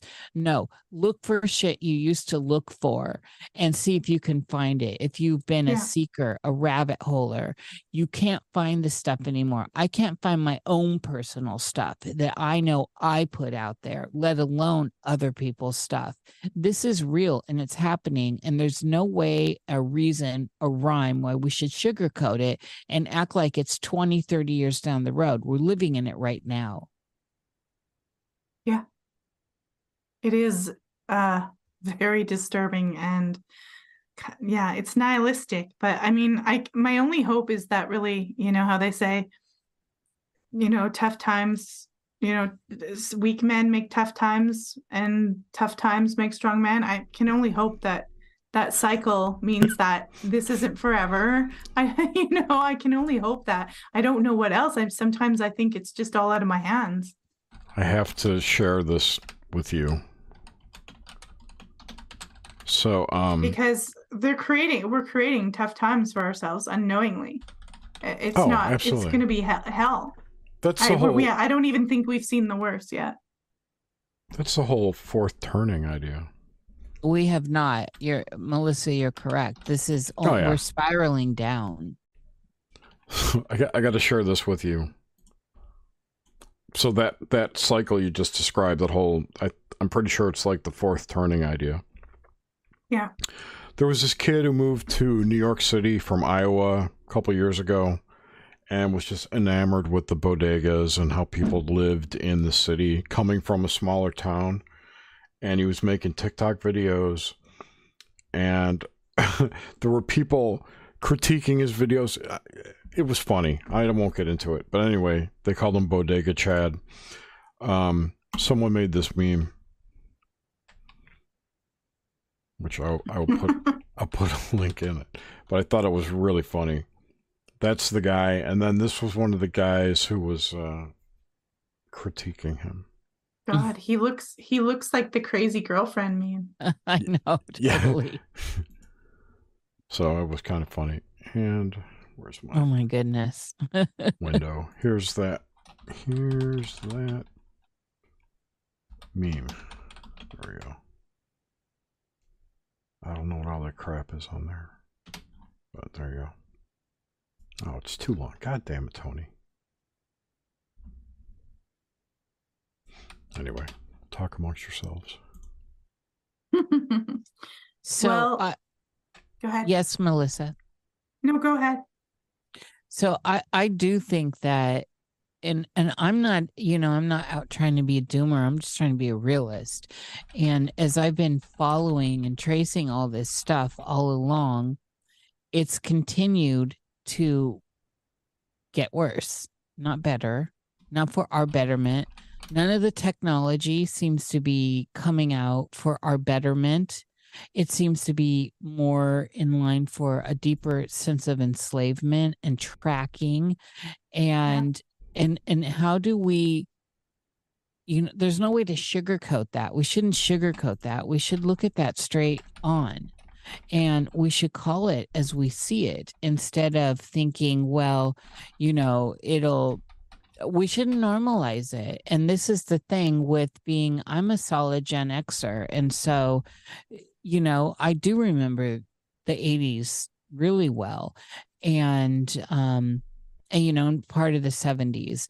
And, it's it was a whole different world. Yeah there was a lot of stuff going on and there are waves of bad stuff as well but the the actual signature the energetic signature of this realm isn't anywhere near that. It, it it's not even comparable. I don't even know how you can compare the energetic signatures from those decades to where we are now post the turn of the century and um and it's getting normalized and children are being this new wave and i i i said this from the beginning and i know other people have too is that you know we, we're bringing in a new race of people. They've they've been augmented in one way or another. They're coming into a world that has no connection to uh to, really the old world, which was more analog. There's no connection to that.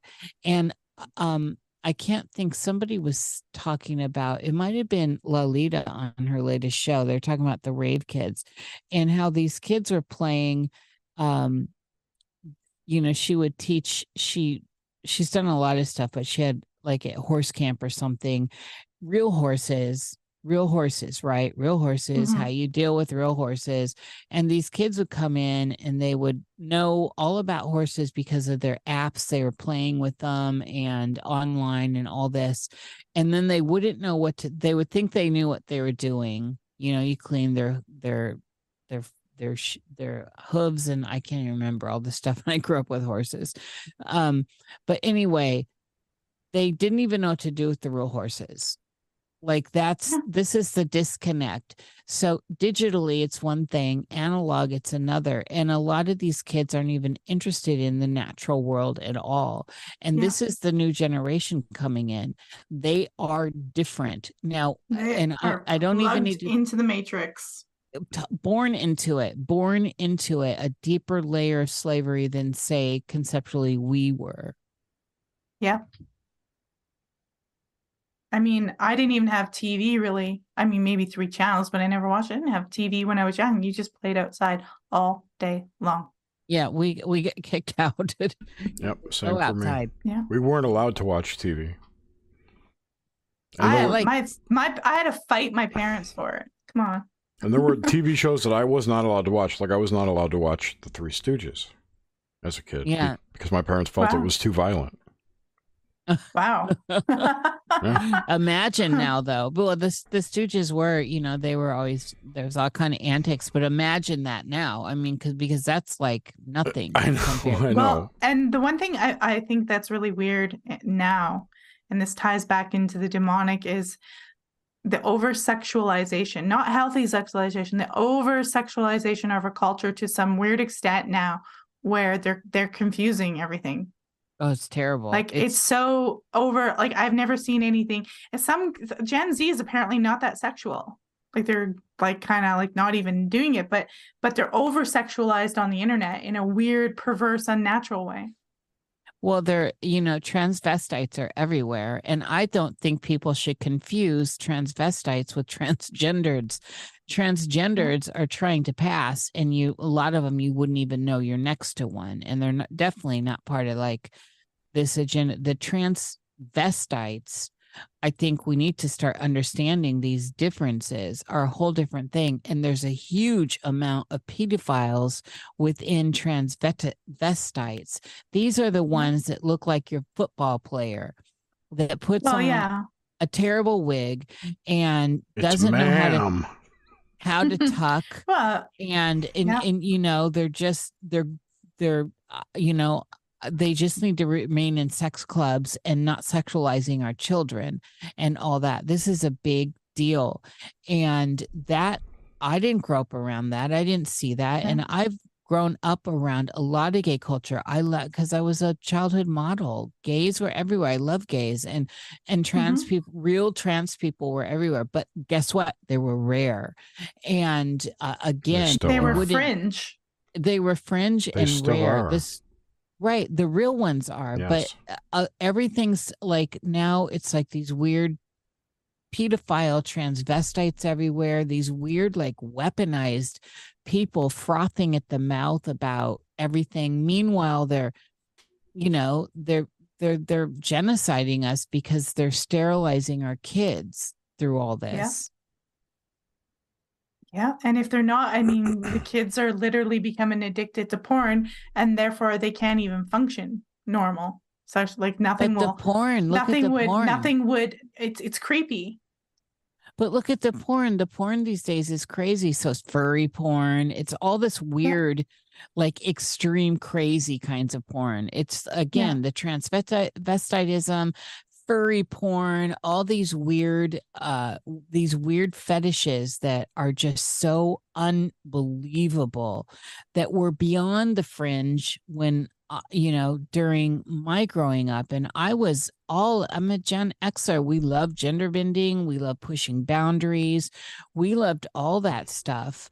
And yet what i see now is apps and it, we had an artful take on it as well it was like rebel rebel it was an artful thing. Yeah. thing But you didn't want to go teach a four year old it. You didn't No. want to No, you didn't expose it wanna to someone who couldn't sexualize them. understand. That's No, that's and the weird. The, sexualizing of kids is wrong wherever, wherever, and Yeah. anywhere you're talking about. It's absolutely exactly. abhorrent. And the fact that the, the books that were they're feeding these children and that the parents don't have any control over it. This is not a this is I'm sorry, it's not a beautiful world. This is a hellscape. Yeah. And the demons are running the madhouse, unfortunately. Yeah, they are, I- and that's what it looks like. and I think the overall agenda behind all this is transhumanism. I think once everyone's confused Yeah. on genders, and then we get robot bodies, and the demons can live in robot androids and have bodies here in this realm. I think that's the whole. That's where everything. That's the trans agenda. That's Yes. the bigger yes, uh, that's the bigger overarching- trans yeah, agenda. I agree. Yep. I agree. Oh, Jesus, take the wheel. I'm just gonna go back to God. I'm like, I'm out. See you later. Where's one of those pods again? No, I'm oh, kidding. jeez. I'm kidding. I wouldn't do that. So I well, got no, that, that's why it's so important to to say no. You're not like say the truth. Yeah. The you power you're of no, the Yeah. power of no is a big deal. which leads very well into this question from Dave Paxton. Thank you for the super chat, Dave. Unnecessary, but appreciated. Did Dave give another super chat? Uh, I, I think that's two now. maybe it was him. I don't remember. We got we got three tonight, and thank you very much for those. Well, make sure some shekels get to me, Jer. Doctor Strangelove, yes, it's second from Dave. You can have it all. Thank you, thank you, Dave. I don't. It's been like a year and a half, two years. I haven't gotten a payment. Dave, thank you very much. The super chats are very welcome, but I think buy me a coffee is a better option because they don't take all the money. Yeah, and I don't get any of it. All right. So his question was given what you know and see, how do you turn it off and see the peace? Is that possible once you see the veil? Well, I know me and my husband, like we were doing a lot on X or Twitter, and we had to tone it down and get away and start thinking about positive stuff and the things that we want to see in this world as opposed to what is in this world. Um, I just feel like, you know, a lot of the older generations are going and they're not going to be here for long. And we're Gen X, we're going to be here for a while, and it's it's our job to um really because the, the reason they want to control everything and they want to monitor everything is they want to control our thoughts because they know that our thoughts equal things it equals movements it equals stuff on in this world they know this they they understand the secret or they understand a lot of these things that's why they use such heavy propaganda and they manipulate and they confuse everybody and i just think we have to get away from it and I don't know if you're going to meditate. I don't know if you're going to get back into something with the Bible or look at the God or light, but we have to have periods of time where we're not on the internet and we're away from it and we can be positive and do things that we like and not get wrapped up the same way that Gen Z is because we're still here for a while and we can we can make a difference still and we can influence gen z as well. If we're Uh, if we're not wrapped up in technology and we're focusing on positive stuff that we want it's not that we don't know that there's bad stuff out there. It's just it's going to bring our vibration down and pull us into that whatever shithole that it wants and we we've got to stay somehow stay up and away from it and get off the internet and have these moments where we're out just outside. I don't care if you're mowing the lawn or you're folding the laundry but you're not wrapped up in it. And that's beautifully said and this is this is literally a solid way to move forward. We've got to continue to have relationships with nature and with the idea of love and compassion for people the people around us that we love nature alone just getting out and sitting in the garden is so powerful it's unbelievably powerful with no devices just sitting in solitude you don't even have to garden. It's just a matter of being in connection with it. And then for me, the most healing thing is when I feel this energy that comes from people i'm clairsentient so it's really difficult. I pick up everybody's shite and it's difficult for me to be around people and right now everyone's hurt. Everyone's mourning. Everyone's dealing with this massive trauma event that we've been going through and i sit out in the garden and i really feel the trees more than ever. I really feel the the animals around me and i don't even have to garden. I used to garden to do that but right now it's just everything is so electronic just sitting next to a tree is so powerful. And if we do this with our kids if we start actually being parents in a way that is mon you know telling our kids you you're going to have outdoor you're going to have outdoor time sorry it's happening. You're putting all those devices down and we got to somehow get people back into nature because the thing is we're being cleaved away from it for whatever reasons.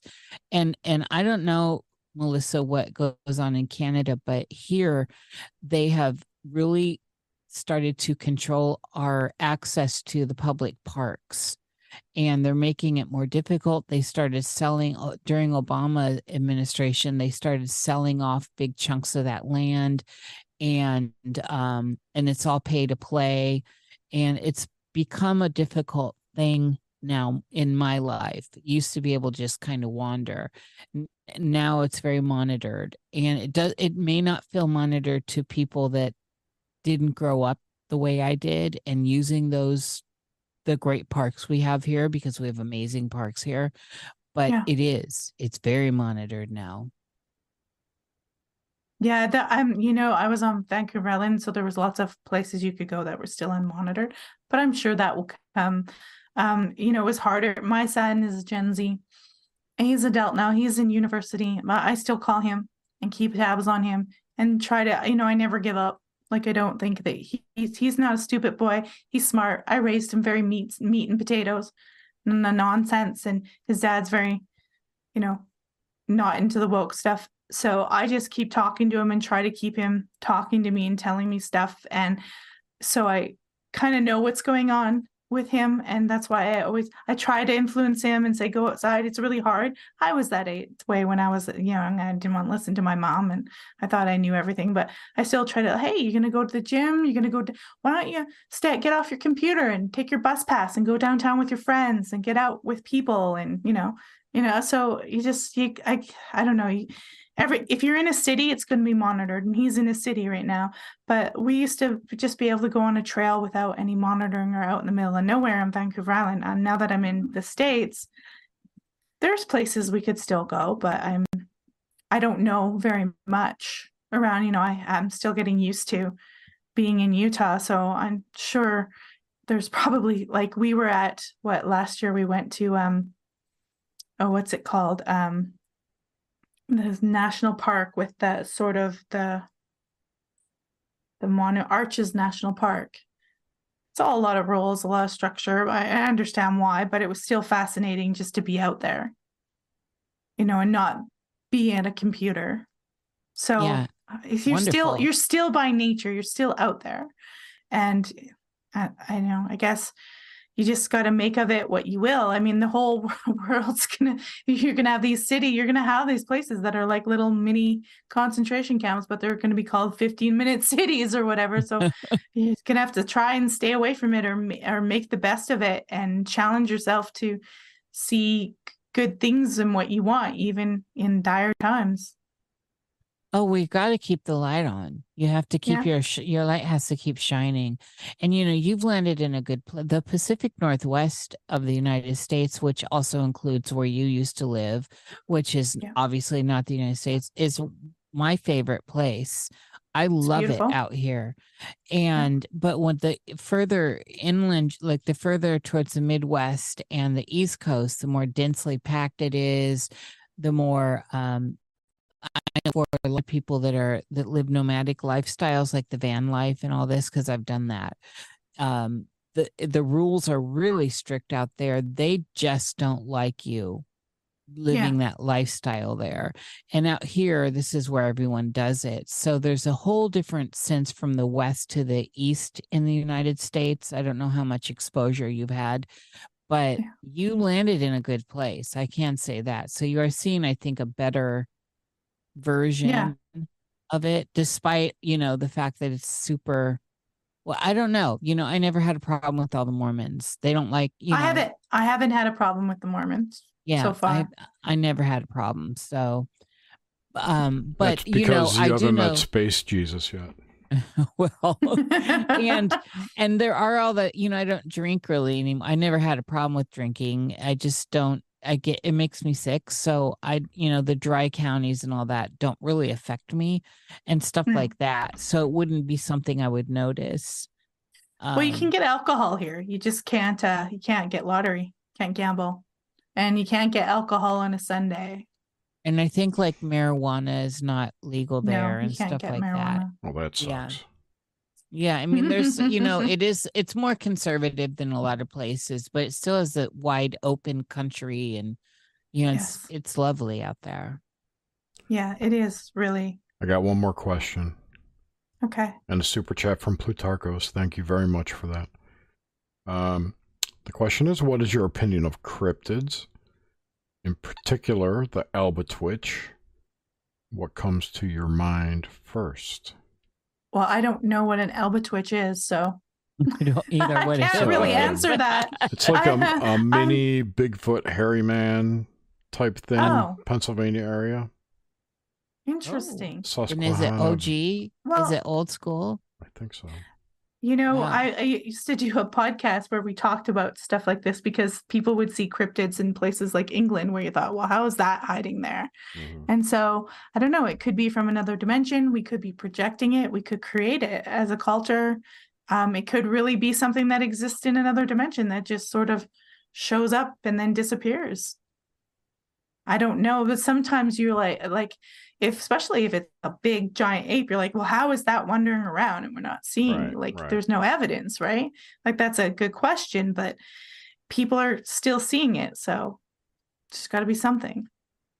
Yeah, it's it's. I agree with all those points. It's uh, it's hard to say it's this or that. We just don't know what it is. It's a Well, with- phenomena that people experience. That's all I can say for sure. I'll, Well, I'll the thing probably with the, don't So- go ahead. Sorry. I'm just saying with that thing with the, my Bigfoot encounter, I thought maybe they were like fourth dimensional or something. I mean, Mhm. it's like, how could they exist? But then in my encounter, I'm like, okay, these things, these things are physical. they are real. Right. They're real. They're stinky and they're real and they're scary. And they have this like, they have some sort of abilities that we don't because you feel them inside. Your your your body feels them too. I, I don't know how to describe it.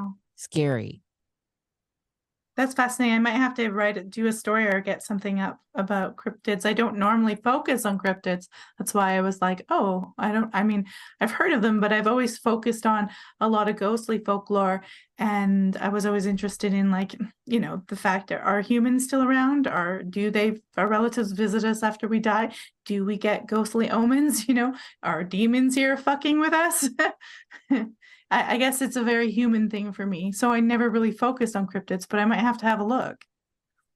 It's interesting. It's they're rabbit holes that go nowhere, like everything else. So, good luck with that. All right, cool. Well, this has been a great chat. Thank you so much for coming on. It was a quick two Oh. hours. no problem. It was great to be back on, and I'm glad I got to catch up with you guys and chat. It was awesome. Yeah, it was great. And uh, you're always welcome back anytime. Thank you, Nish. Yes, thank you, Melissa. Uh, it's always Oh. fun to talk with you. It, it ha- Well- has felt like forever, and I'm so proud of you for getting this new show going. And I think it's Yeah, you you guys will have to come on too. You guys will have to talk about some experiences. I have a ghost story to tell, so I could tell that. I got a couple too, girl. But Jerry and I can Oh, come yeah. on and we'll get spooky with you. Ooh. Yeah, I, I lived I lived in a legit haunted house for like 15 years. so. wow. All right, cool. Well, thanks everybody for listening. Uh, we'll be back uh, at the end of November with uh, Rufus Cat with Aaron. That should be a good show. I know Nish, you like talking to him, Oh yeah, yeah. and uh, and then Aaron's we're gonna great. we're gonna take December off and we'll be back for next year for the new season, season seven, Se- season eighty nine. season season seven. Is our we're going into our seventh season. So what about so Melissa? Let's get your deets out there so people can Yeah, find I'm you sorry. all that. I forgot that. It's okay. It's okay. Um, well, you know, the easiest thing is to go to the website. It's ghostlyarchives.com. That's uh, plural, ghostly archives. Um, X, like I said, X is very political. So be warned if you follow me there, but the links are on my website. So I'm on X. I believe I'm, I've got a Facebook group, a Facebook page that I just opened up.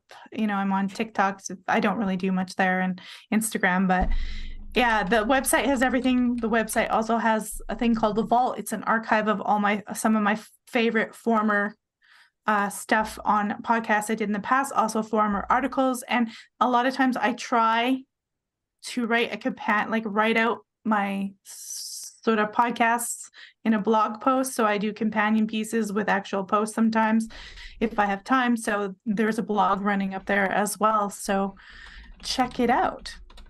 All right, and I put all these links are in the description. There you go. Now they're all in the description, and anyone can find them there in the show notes. All right, cool. Thanks. We'll see you guys. Uh, we'll be back in a couple weeks, and uh, that's all I got. Have a great day. Thank night. you, everyone. Yeah, thank you, everyone. Thank you, Jerry. Thank, you, Melissa. Thank you. Thank you. Thanks, thank you. guys. Thanks for listening, everyone.